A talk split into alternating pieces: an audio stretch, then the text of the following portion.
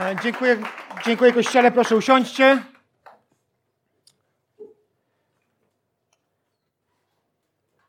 Dobrze być w miejscu, w którym możemy razem Boga wielbić. Amen. Dziękuję, że dzisiaj ten czas e, dla Boga poświęci, poświęciliście po to, aby też być tutaj razem z nami. A i dzisiaj kończymy serię Duchowe Dziedzictwo. A to jest czwarte kazanie z tej serii. Jeżeli ktoś z Was jest zainteresowany wcześniejszymi nagraniami, zachęcam, abyście mogli odsłuchać ze strony centrumodnowa.pl. Tam są e, poprzednie kazania z tej serii. A dzisiaj chcę mówić o odpowiedzialności. Odpowiedzialności wynikającej z dziedzictwa. A, I przeczytamy fragment, nieco dłuższy, z Ewangelii Mateusza z 25 rozdziału, od 14 do 20 wersetu. Będzie wtedy podobnie jak z człowiekiem, który wybierał się w podróż. Przywołał swoich służących i przekazał im mienie. Jednemu dał pięć talentów, drugiemu dwa, a trzeciemu jeden. Każdemu według jego możliwości. Potem wyjechał. Sługa, który wziął pięć talentów, zaraz poszedł, zaczął nimi obracać i zyskał dalsze pięć. Podobnie sługa, który wziął dwa, zyskał dalsze dwa. Ten natomiast, który wziął jeden talent, odszedł. Wykopał w ziemi schowek i ukrył pieniądze swojego pana. Po dłuższym czasie pan wraca i wzywa służących do rozliczeń.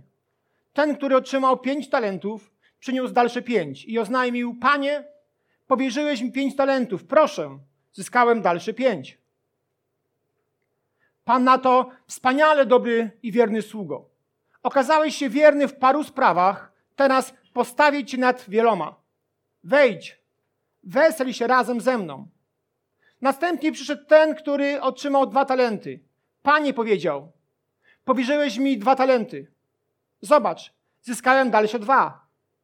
Pan odpowiedział, wspaniale dobry i wierny sługo. Okazałeś się wierny w paru sprawach, postawię cię teraz nad wieloma. Wejdź, wesel się razem ze mną. W końcu zjawił się ten, który dostał jeden talent. Panie powiedział, przekonałem się, że jesteś twardym człowiekiem. Żniesz, gdzie nie posiałeś, zbierasz, gdzie nie rozsypałeś. Przestraszyłem się więc. Poszedłem i ukryłem Twój talent w ziemi. Zwracam to, co Twoje. Wtedy Pan odpowiedział: Zły i leniwy sługo, byłeś świadom, że żnę, gdzie nie siałem i zbieram, gdzie nie rozsypałem. Trzeba więc było powierzyć moje pieniądze bankierom, a ja po przyjeździe odebrałbym je z zyskiem. Zabierzcie mu ten talent i dajcie temu, który ma dziesięć talentów.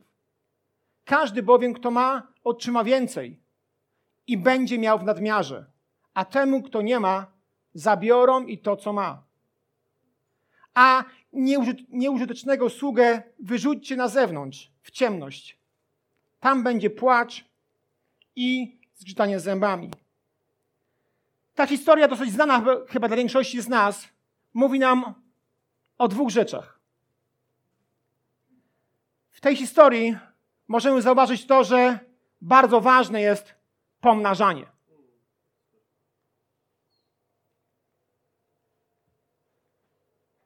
Czytaliśmy o tym, że jeden dostał pięć talentów, drugi dwa, a trzeci jeden. I że każdy dostał według jego możliwości. To jest pierwsza rzecz, którą chcę zaznaczyć. Ponieważ Bóg nie daje nam swoich talentów, swoich darów po to, aby miały nas zabić lub pogrążyć. Bóg nie daje nam czegoś, aby nam zaszkodziło. Bóg daje nam zawsze coś według naszych możliwości do pomnożenia, do tego, aby coś mogło się rozrosnąć. Czasami modlimy się o pewne rzeczy. Czasami modlimy się o jakieś wyjątkowe rzeczy, ale może dlatego Bóg nam ich nie daje, dlatego, żeby mogło nam to zaszkodzić. Czy wiecie o tym, że 9 na 10 milionerów, którzy wygrały w Totolotka, po trzech latach są biedniejsi niż na początku? Tylko jednemu udaje się coś z tym zrobić. W ciągu trzech lat ludzie są gotowi rozwalić majątek. Dlaczego? Bo nie są na to przygotowani. Nikt nie nauczył ich, jak tym zarządzać. Z Bogiem jest inaczej. Jeżeli Bóg coś ci daje, jakiś dar od Niego otrzymujesz, to najpierw On do tego cię przygotowuje. Bóg nie rozdaje swoich darów losowo. Bóg nie rozdaje swoich darów z powodu wyglądu. Bóg nie rozdaje swoich darów z powodu koneksji rodzinnych. Bóg przywołuje swoje sługi i daje dary z miłości. Robi wszystko, aby każdy z nas obdarowany mógł coś z tym zrobić. Każdy obdarowany otrzymuje zgodnie z jego możliwościami do pomnożenia. Według możliwości, poprzez które on będzie umiał umiejętnie tym zarządzać. Zauważcie proszę, że każdy z tych trzech mężczyzn włożył wysiłek w to, aby coś z tym zrobić. Każdy z nich, każdego z nich coś to kosztowało. Czytamy o tym, że e, dwóch pierwszych obracało. Czyli mówimy o pewnego rodzaju działaniach, o pewnego rodzaju inwestowaniu, o pewnego rodzaju e, robieniu z, z tym coś, co otrzymali. Ale trzeci, on również poniósł jakiś koszt, ponieważ musiał pójść, wykopać jakiś dołek, schować ten dar, ten talent i później go zakopać. Więc wykopanie dołka, wykopanie dziury w ziemi też się wiąże z pewnym wysiłkiem, prawda? Nie wiem, czy kiedyś sadziłeś kwiatki, ja tylko znam to z opowieści, ale podobno może się zmęczyć. Jakiś wysiłek trzeba ponieść, aby, aby, ten, aby ten, ten talent schować. I ta historia mówi mi jeszcze o czymś właśnie, że dla Pana Boga mega ważne jest wierność i poświęcenie. To są bardzo ważne rzeczy, ale ostatecznie nie będziemy rozliczani z wierności czy z poświęcenia, tylko z tego, co zrobiliśmy z tym, co od Niego otrzymaliśmy. Ta historia właśnie o tym mówi, że facet był wierny. Dostał swój talent, pilnował go, podejrzewam, że zakopał w takim miejscu, żeby nikt inny nie miał do niego dostępu. Pilnował go, może zaglądał, czy ktoś tam się nie kręci. Był wierny, był poświęcony temu. Ale nie dostaje pochwały, dostaje naganę. Dlaczego? Bo nic nie zrobił. Nie pomnożył tego, czego ten Pan, czego ten Pan oczekiwał. A więc to nie wierność i nie poświęcenie. To nie są rzeczy mało ważne, są rzeczy bardzo ważne. Ale jeżeli chodzi o rozliczenie, to Bóg któregoś dnia spyta się Adamie, co zrobiłeś z tym, co ci dałem? Co, Aniu, co zrobiłaś z tym, co ci dałem? Czy to pomnożyłeś? Co z tym zrobiłeś? Co robimy z tym, co dostaliśmy od Boga? Bartek o tym wcześniej już mówił, że przez ostatni tydzień działaliśmy w szkołach. I wśród grona świetnych wolontariuszy, którzy wstawali od 5 rano i szli spać po 22, był też Kacper. Kacper ma 15 lat i należał do grona jednego z bardziej zaangażowanych na Exicie. Naprawdę chodził, e, robił wszystko, aż, aż paliła mu się e, robota w rękach i chciał ciągle i ciągle coś robić. Któregoś dnia podeszłem do niego, spytałem się go, Kacper, dlaczego tu jesteś w tych szkołach? Dlaczego wstajesz o 5 rano? Dlaczego tak, tak ciężko pracujesz? A on mówi, wiesz pastorze, rok temu dostałem bardzo wiele od tych ludzi. I teraz robię wszystko, aby inni ludzie dostali to, co exit przyniósł dla mnie. Pomnażał to, co otrzymał. Mógł siedzieć w domu. Pewnie chodzenie le na lekcje nie jest fajne, ale mógł siedzieć w domu. Nie musiał wstać o 5 rano. Ale przychodzi o 5 rano, nigdy się nie spóźnił. I naprawdę, nie chcę nikomu e, e, ubliżać, ale należał do grona najbardziej zaangażowanych. Naprawdę. Pomnożył to, co dostał. Kacper ma 15 lat. Mam nadzieję, że się nie obrazi, bo nie, nie, nie oceniam jego dojrzałości, tylko dzielącą nas różnicę wieku. Ale czy czasem Jezus nie powiedział, że mamy stawać się jak dzieci? Że mamy wziąć przykład z takiego Kacpra i pomnażać to, co otrzymaliśmy? W jaki sposób pomnażasz to, co otrzymałeś od Boga? Czy należysz do grona ludzi, tych dwóch pierwszych, którzy obracają tym, dzielą się tym, coś z tym robią? Czy otrzymałeś coś i zakopałeś? I mówisz sobie, wow, mam talent, wow, mam dar, Wow, mam Boże uzdrowienie. Wow, mam nowonarodzenie. Zakopię to. Będzie, będzie bezpieczne w ziemi. Jakże można się zwieść? Jakże można zrobić coś, co nie jest e, potrzebne ani, ani dobre? W jaki sposób pomnażasz to, co otrzymałeś od Boga? Obracasz tym? Czy zakopałeś? I pilnujesz, aby nikt ci nie wykradł. Druga rzecz, która jest widoczna w tej historii, to proces. Ewangelia Mateusza 25:16. Sługa, który wziął pięć talentów, zaraz poszedł, zaczął nimi obracać i zyskał dalsze pięć. Podobno z dwóch powodów większość nastolatków e, pragnie być pełnoletnimi. Pierwszy powód jest taki, że pragną decydować o swoim życiu, a drugi powód jest taki, że pragną mieć prawo jazdy. Amen. Jest jakiś amen jedno, czyli trafiłem. Są dwa powody, dla których młodzi ludzie tęsknią, aby mieć 18 lat. I załóżmy, że jesteś tą osobą. Masz na imię Janusz, e, mieszkasz w Kamionce, e, masz 18 lat i twoje, twoi rodzice kupują ci w prezencie na 18, jeżeli Janusz to i Volkswagen Passat. Więc dostajesz Volkswagena Passata. Chyba, że masz na imię Zbyszek dostajesz Teslę. Nie wiem, co wybierasz. Ale masz, jesteś Januszem, masz, dostajesz Volkswagen Passata. No i to jest twoje wymarzone auto. Tak, tak jest. Ja miałem grata pierwsze auto, ale byłem szczęśliwy, jak miał Teslę. I gdy dostajesz ten samochód, to co jest twoim marzeniem? No to, żeby nim jeździć. Bo przecież nie robisz prawka po to, aby, aby tylko mieć w kieszeni te prawko. Jeżeli robisz prawko, to właśnie po to, aby nim jeździć. Więc dostajesz swojego wymarzonego, siwego Volkswagena Passata roczek 98 i chcesz nim jeździć. Chcesz rozbijać się po wieluńskich ulicach y, z funkcją e, zimny łokieć i myślisz sobie, wow, jestem królem szos. Coś w tym jest. Młodzi ludzie marzą, jeżeli chcesz, jeżeli ktoś robi prawo jazdy, to właśnie po to, aby jeździć samochodem. Jeżeli masz ten samochód, to nie po to, żeby stał w garażu czy mechanika, tylko chcesz nim jeździć. Widzimy pewien proces w tym wszystkim. Ciekawe jest to, że gdy jesteś właścicielem tego samochodu, czy to jest Janusz, czy Zbyszek, czy, czy Marysia, ktokolwiek inny, to nikt nie marzy o tym, aby stać w korku. Teraz nasze miasto jest mocno zakarkowane znamy inne znaczenie słowa korek i chyba nikt z nas, gdy staje rano do szkoły czy do pracy, nie mówi, Panie Boże, ja tak kocham korki. E, daj mi dzisiaj 50, 50 minutowy korek. Amen. A jeszcze jedno, Boże, wracam o 16, to też tak z godzinkę korka by się przydało. Nikt z nas tak nie robi. Dlaczego? Bo nikt nie lubi stać. Jeżeli masz ten samochód, to chcesz jeździć. Nikt nie marzy, aby stać korku przez godzinę. I tak samo jest z chrześcijańskim życiem. Tak samo jest z Panem Bogiem wobec nas.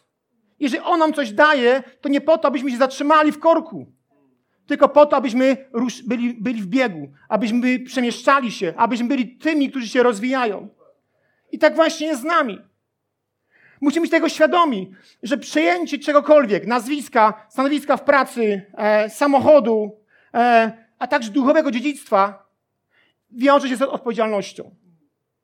Bo jeżeli nawet rodzice kupują ci samochód i gdy jeździsz tym samochodem, to pewną odpowiedzialność za to, co robisz w samochodzie, jak jeździsz, ponosisz ty, a nie rodzice. Mandaty są twoje. Punkty są twoje. Wykroczenia są twoje. Więc jest pewnego rodzaju odpowiedzialność za tym, co dostajesz. Ona za tym stoi. Tak samo w duchowym życiu. Jest pewnego rodzaju odpowiedzialność w związku z tym, co dostajesz. W różnych okolicznościach spotykam ludzi, którzy myślą, czy mówią, że są uprzywilejowani. Tak, dzieci Boże są uprzywilejowane. Ale to nie chodzi o to, abyśmy byli e, w swoim mniemaniu lepszymi od, od kogoś innego. Nie chodzi o to, abyśmy byli, mieli e, poczucie wyższości. Tylko chodzi o to, aby być pobłogosławionym.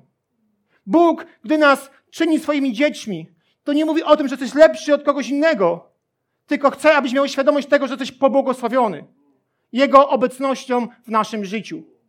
I gdy przyglądamy się Jezuso, Jezusowi, gdy widzimy Jezusa w akcji, gdy widzimy Jezusa um, na ziemi, gdy działał, to zauważamy olbrzymią pewność siebie, ale też ciągle postawę, postawę sługi, pełnej pokory. Widzimy osobę pewną siebie, ale też ciągle pragnącą służyć. A więc chodzi o to, aby z naszym wzrostem w Chrystusie nie oszaleć. Czuć się uprzywilejowanym, ale ciągle wiedzieć o tym, że jest, nie jestem lepszy od kogoś innego, tylko chodzi o to, że Bóg mnie pobłogosławił swoją obecnością w moim życiu. I proces leczy nas z pewnego rodzaju wyższości siebie. Proces, on pozwala nam być osobą, która ciągle na coś czeka. Nie wiem, czy zauważyłeś, że proces często leczy. Chcielibyśmy, aby Bóg dawał nam wszystko to od razu. Najlepiej na wczoraj. Ale proces sprawia, że pokorniejemy, sprawia, że bardziej się modlimy, szukamy Bożego oblicza, bo proces ma na celu przybliżyć nas do Boga. Każdy z nas lubi przywileje, ale nie wszyscy lubią odpowiedzialność. Proces mówi bardziej o odpowiedzialności niż o przywileju. Dlatego Bóg dopuszcza proces, abyśmy wzrastali w odpowiedzialności i nie mieli korby w myśleniu o tym, że jesteśmy lepszymi od kogoś innego.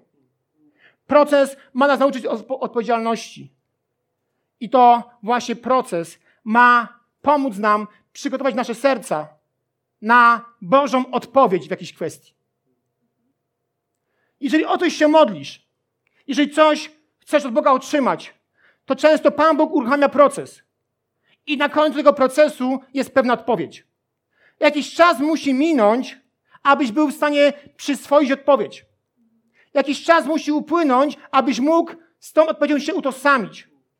Czasami jest to proces, który polega na tym, że Bóg mówi tak i do tego cię, przygotowuje, a czasami na końcu procesu jest nie. I też musi być przygotowany, aby to przyjąć. Proces to czas odpowiedzialności i tego, aby być jeszcze bliżej Boga. Ciekawe jest to, że również w życiu Pana Jezusa widzimy proces. Ewangelia Łukasza 2,52. Jezusowi zaś przybywało mądrości i wzrostu oraz łaski u Boga i u ludzi. Zauważcie proszę, że to jest mowa o procesie. Przybywało mądrości i wzrostu. Skoro Jezus był objęty procesem, skoro Jezus był częścią procesu, nie powinno nas dziwić to, że Bóg również nas wkłada w pewne procesy po to, abyśmy mogli zajść dalej. Ale pytanie, czy chcesz być w procesie? Czy chcesz być osobą, która chce iść za Bogiem dalej? Bo można powiedzieć, nie Boże, ja dziękuję. Ja już jestem zbawiony. Mi to wystarcza. Ja już niczego więcej nie chcę. Chcę dożyć do tego, aby być w pewnym miejscu po śmierci. Ale może jesteś głodny i ciągle pragniesz czegoś więcej. Wtedy Bóg daje ci proces. Bóg wprowadza nas w proces po to, abyśmy mogli wzrastać w mądrości, łasce u Boga i u ludzi. Pewnie zauważyliście, że pewne obietnice przychodzą na tak, czyli mówisz Bogu tak i coś się dzieje, a są pewne obietnice, które wymagają od nas e, pewnej determinacji, wytrwałości i czasu, który musi upłynąć, abyśmy coś mogli e, dostać. Chodzi przede wszystkim o to, w tych drugich obietnicach, że Bóg chce w nas przygotować pewien pojemnik, który poradzi sobie z tą obietnicą. Naszym tym pojemnikiem jest charakter. Z powodu charakteru lub jego braku wiele rzeczy się żyje lub, lub, lub umiera. Wiele pięknych rzeczy, gdy nie mamy, nie mamy charakteru, umiera, bo nie jesteśmy w stanie tego unieść. Tak jak z kwiatkami, które się podobno wsadza.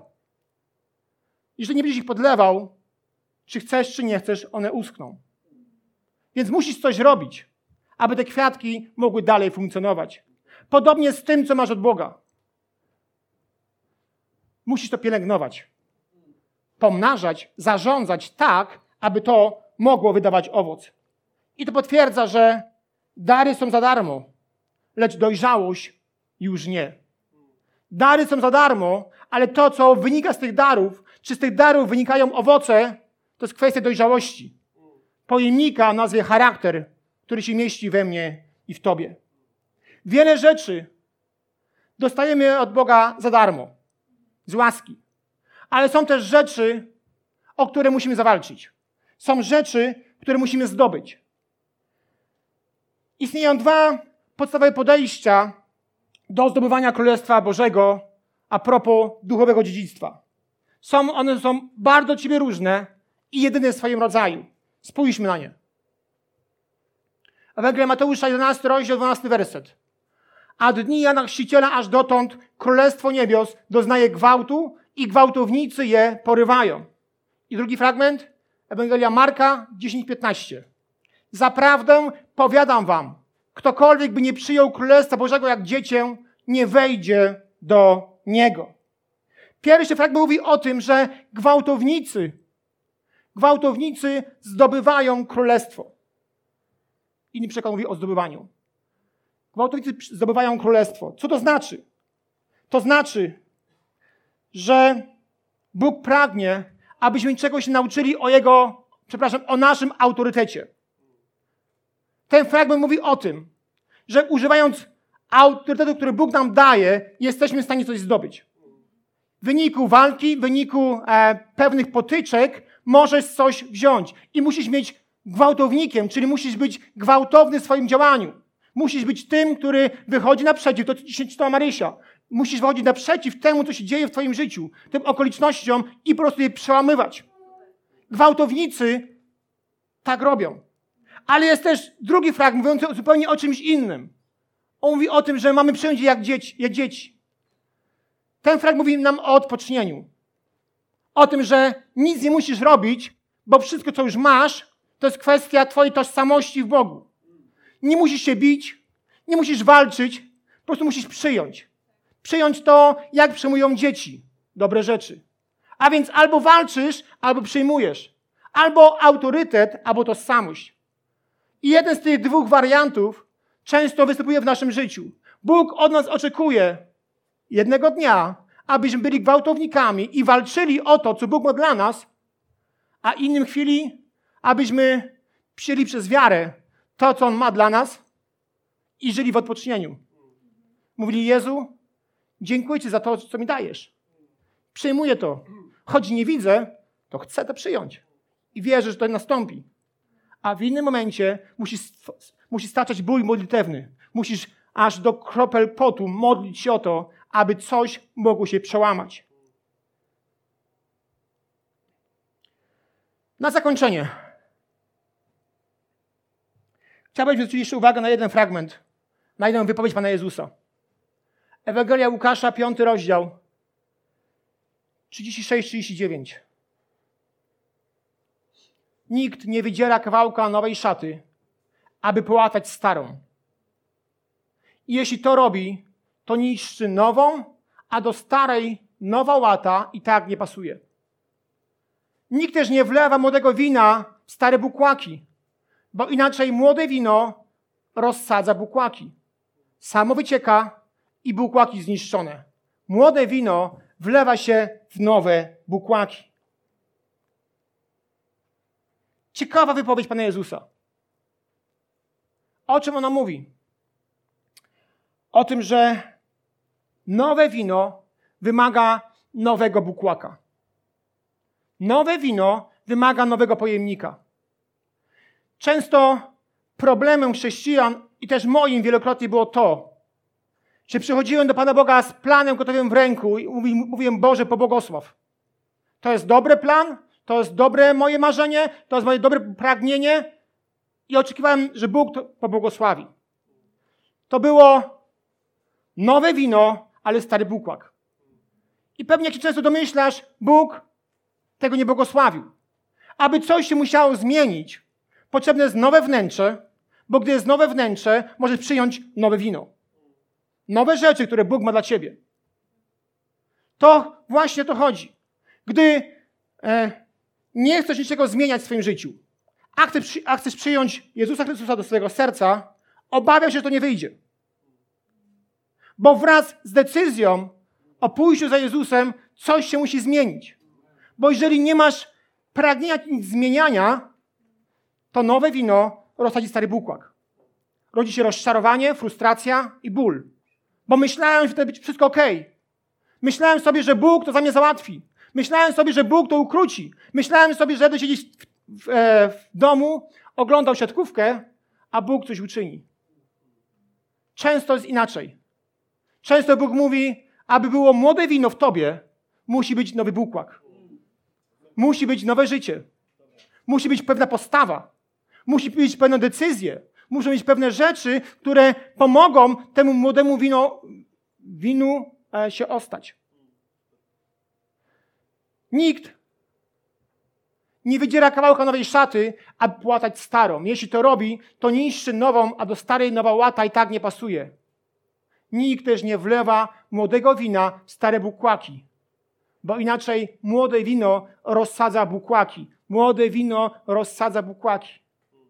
Wielokrotnie jesteśmy w takich momentach, że Duch Święty chce rozsadzić nasz bukłak. Coś dzieje się w nas i albo my się na to zgadzamy, albo to przecinamy. Największa zmiana jest wtedy, gdy nowe wino jest w nowym bukłaku. To się wiąże z pewnymi decyzjami. To się wiąże z, pewnym, z pewną odpowiedzialnością. Bo jeżeli ktoś z nas przyjął do serca Jezusa Chrystusa, wyznaje Go jako Pana i Zbawiciela i nic z tym nie robi, żyje po staremu, to jest młode wino i stary bukłak. I to nie ma sensu. Bo coś się rozwali. Coś pęknie.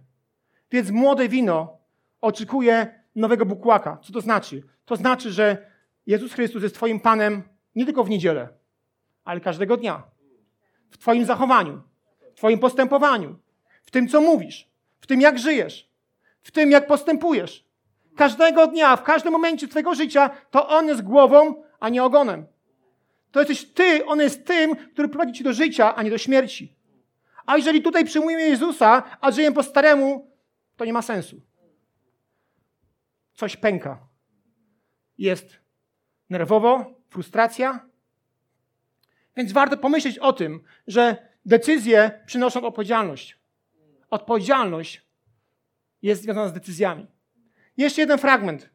Nie wiem, czy zwróciliście uwagę. Chyba go już nie ma. Jakoś sobie poradzimy inaczej. Jest, dziękuję. Ewangelia Mateusza 25, 25 rozdział, wersy 24-25. Panie powiedział, przekonałem się, że jesteś twardym człowiekiem. Żgnie, żniesz, gdzie nie posiałeś, zbierasz, gdzie nie rozsypałeś. Przestraszyłem się więc, poszedłem i ukryłem Twój talent w ziemi. Zwracam to, co Twoje. Wczoraj o tym myślałem. Jaki obraz Pana miał ten człowiek? Skąd on wiedział, że on jest twardy? Czy twardy człowiek rozdaje majątek komuś, kogo nie zna? Czy twardy człowiek rozdaje e, to, co jest jego własnością w czyjejś ręce i mówi weź tym obracaj? Talent to była jednostka monetarna, to była naprawdę fura pieniędzy. To tak jakbyś troszkę poszedł teraz na ulicach Wielunia do kogoś i mówisz do niego, masz tu 10 tysięcy złotych, weź, obracaj nimi, ja wrócę za 2-3 miesiące, wtedy, mi, wtedy się ze mną spotkasz. Jest ryzyko, że gościa nigdy nie zobaczysz. Czy twardy człowiek to głupi człowiek? Nie. A więc on miał wieści o tym, że jest twardym człowiekiem? Myślę sobie, że każda religia jest oparta na kłamstwach o Boga o Bogu. Każda religia mówi w niewłaściwy sposób o Panu Bogu. Znam wielu wyznawców innych religii, którzy uważają, że, że albo Bóg jest prorokiem, albo że Bóg jest sędzią, który tylko rzuca piorunami i karze ludzi za dobre i złe rzeczy. Każda religia jest oparta na niewłaściwej opinii na temat Boga. A tylko wewnętrzna przemiana i osobista relacja daje nam właściwy obraz Boga. Ten facet miał pewien obraz Boga nieprawdziwy. I to sprawiło, że e, poszły za tym jego decyzję. Nie obracał majątkiem, tylko je zakopał, ponieważ bał się. Większość religii jest oparta na strachu, na tym zastraszeniu. Bo że teraz źle zrobisz, to Bóg cię ukaże. A co mówi Nowy Testament? Jeśli źle zrobisz, nawet 77 razy, to i tak jest przebaczenie. Nic się nie dzieje. Popełniłeś błąd i idziesz dalej. A każda religia jest oparta na strachu. I może dzisiaj masz podobne zdanie o Panu Bogu. Stary sędzia siedzi na tronie, rzuca piorunami, e, śniegiem, czym jeszcze gradem, e, karze każdego człowieka za to, co robi. A ja mam pytanie. Czy twardy, czy twardy Bóg może poświęcić swego jedynego syna za człowieka, którego nie zna? Czy srogi, surowy, twardy Bóg jest w stanie oddać swego syna za notorycznego grzesznika, który szuka okazji, aby od niego odejść? Czy twardy, surowy Bóg jest w stanie dać nam o wiele więcej, na to zasługujemy? Czy twardy surowy Bóg byłby w stanie dać nam to wszystko, co mamy? To, jaki jest Bóg i co wydarzyło się na, na Kalwarii, świadczy o Bogu, który ma wrażliwe, dobre i kochające serce. Bo wiemy o tym, że nikt z nas na to nie zasługuje, co ma. Może myślisz sobie, że wszystko się, wszystko się dorobiłeś, wszystko jest Twoje, co masz. A, a, a. To Boża łaska sprawiła, że masz możliwości. To Boża łaska dała Ci okoliczności. To Boża łaska zrobiła wszystko, co możliwe, abyś był błogosławiony, aby, abyś był szczęśliwy, abyś był zdrowy, abyś miał co jeść, abyś miał gdzie mieszkać, abyś miał znajomych, abyś miał koleżanki, abyś miał męża, żonę i tak dalej, i tak dalej. To Boża łaska to uczyniła. Jaki jest Twój obraz Boga? Jakiego Boga znasz? Tego, który szuka okazji, aby zabić, pogrążyć? Czy tego, aby szukać okazji, aby okazać Ci swoją miłość? Chciałbym się modlić o to, aby, aby w każdym z nas wzrosła, wzrosła miara Jego miłości. Chciałbym się modlić o to, aby w każdym z nas było więcej Jego miłości niż naszego myślenia o miłości. Chcę modlić się o to, aby każdy z nas dzisiaj spotkał się z opinią o Bogu, który ma, którą ma w sercu. Aby każdy z nas skonfrontował się z tym, że jeżeli coś od Boga otrzymałem, to powinienem coś z tym zrobić. Pomnażać, rozdawać. Jeżeli masz młody, jeżeli masz młody bukłak i młode wino, zupełnie inaczej myślisz, co możesz zrobić. Znam ludzi, nawet chrześcijan, którzy modlą się o to, aby wygrać totolotka. A ja powiem, powiem wam, co ja myślę. Chcę oddać to, co mam, aby wielu ludzi się nawróciło. Nie chodzi mi o to, abym coś pozyskiwał, ale o to, abym tracił dla innych. Co jest w Twoim bukłaku? Gdy nawracałem się 20 lat temu, trzy dni po nawróceniu, odczułem w swoim sercu, że Bóg mówi do mnie: Diabeł zabrał ci Twoją młodość, Twoje dzieciństwo, Twój wiek nastoletni. Chcę, abyś teraz robił wszystko, abyś młodych ludzi ostrzegał przed tym, w czym Ty byłeś. Dlatego 19,5 roku pracuję z młodzieżą, bo to jest moje zobowiązanie. Mam 45 lat. Naprawdę ja już nie mam ochoty spać na karimatach, materacach, w miejscach, których się spać nie powinno w tym wieku. Marzę o Grecji, Chorwacji i tego typu rzeczach. Autentycznie. Ale co jest dla Ciebie ważniejsze? Odpowiedzialność z tego, co otrzymałeś, czy wygoda? Mogę powiedzieć, Boże, dostałem od Ciebie ten dar. Swoje zrobiłem, zakopuję to, niech będzie to na wieki. Ale może tym pomnażać. Ciągle, ciągle szukać okazji, aby coś zmieniać. Nie ma większej radości od tej, gdy ktoś się nawraca. Gdy ktoś ma 15 lat, 17, 30 czy 100, przychodzi i mówi: Boże, chcę żyć z Tobą. to jest dużo bardziej ekscytujące niż wygranie w totka. Czy chcemy tak żyć? Aby pomnażać to, co otrzymałeś. Być może jesteś uzdrowiony. Co z tym robisz? Ktoś ci głosi Ewangelii, nawróciłeś się. Co z tym robisz? Może powinieneś oddać tym samym. Znaleźć kilku os kilka osób. Oni się modlić i głosić Ewangelię. Chrześcijanin to osoba, która wydaje owoc. Widoczny. Uprzedzam, widoczny. Jezu, modlimy się o to, abyśmy wzrastali w odpowiedzialności. Abyśmy byli ludźmi, którzy każdego dnia chodzą, szukają okazji, aby pomnożyć to, co otrzymaliśmy. Ojcze, ja Tobie dziękuję za to, że jesteś tym, który błogosławi. Teraz modlę się o to, abyśmy byli o tym przekonani, że, że jest dziedzictwo, które, otrzymu, które otrzymaliśmy. Ale Pani też daj nam takie zrozumienie, że chce je pomnażać, chce je rozdzielać, chce e, obdarowywać tym dziedzictwem inne osoby. Panie, ja modlę się o to, aby też dzisiaj w naszym życiu zmienił się obraz, Twój obraz.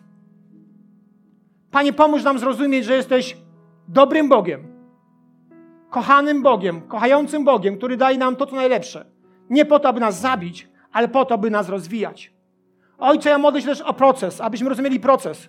Abyśmy wiedzieli o tym, że proces służy nam, naszej relacji z Tobą. Ale Jezu, dzisiaj szczególnie modlę się o to, jeżeli ktoś z nas nie ma relacji z Tobą,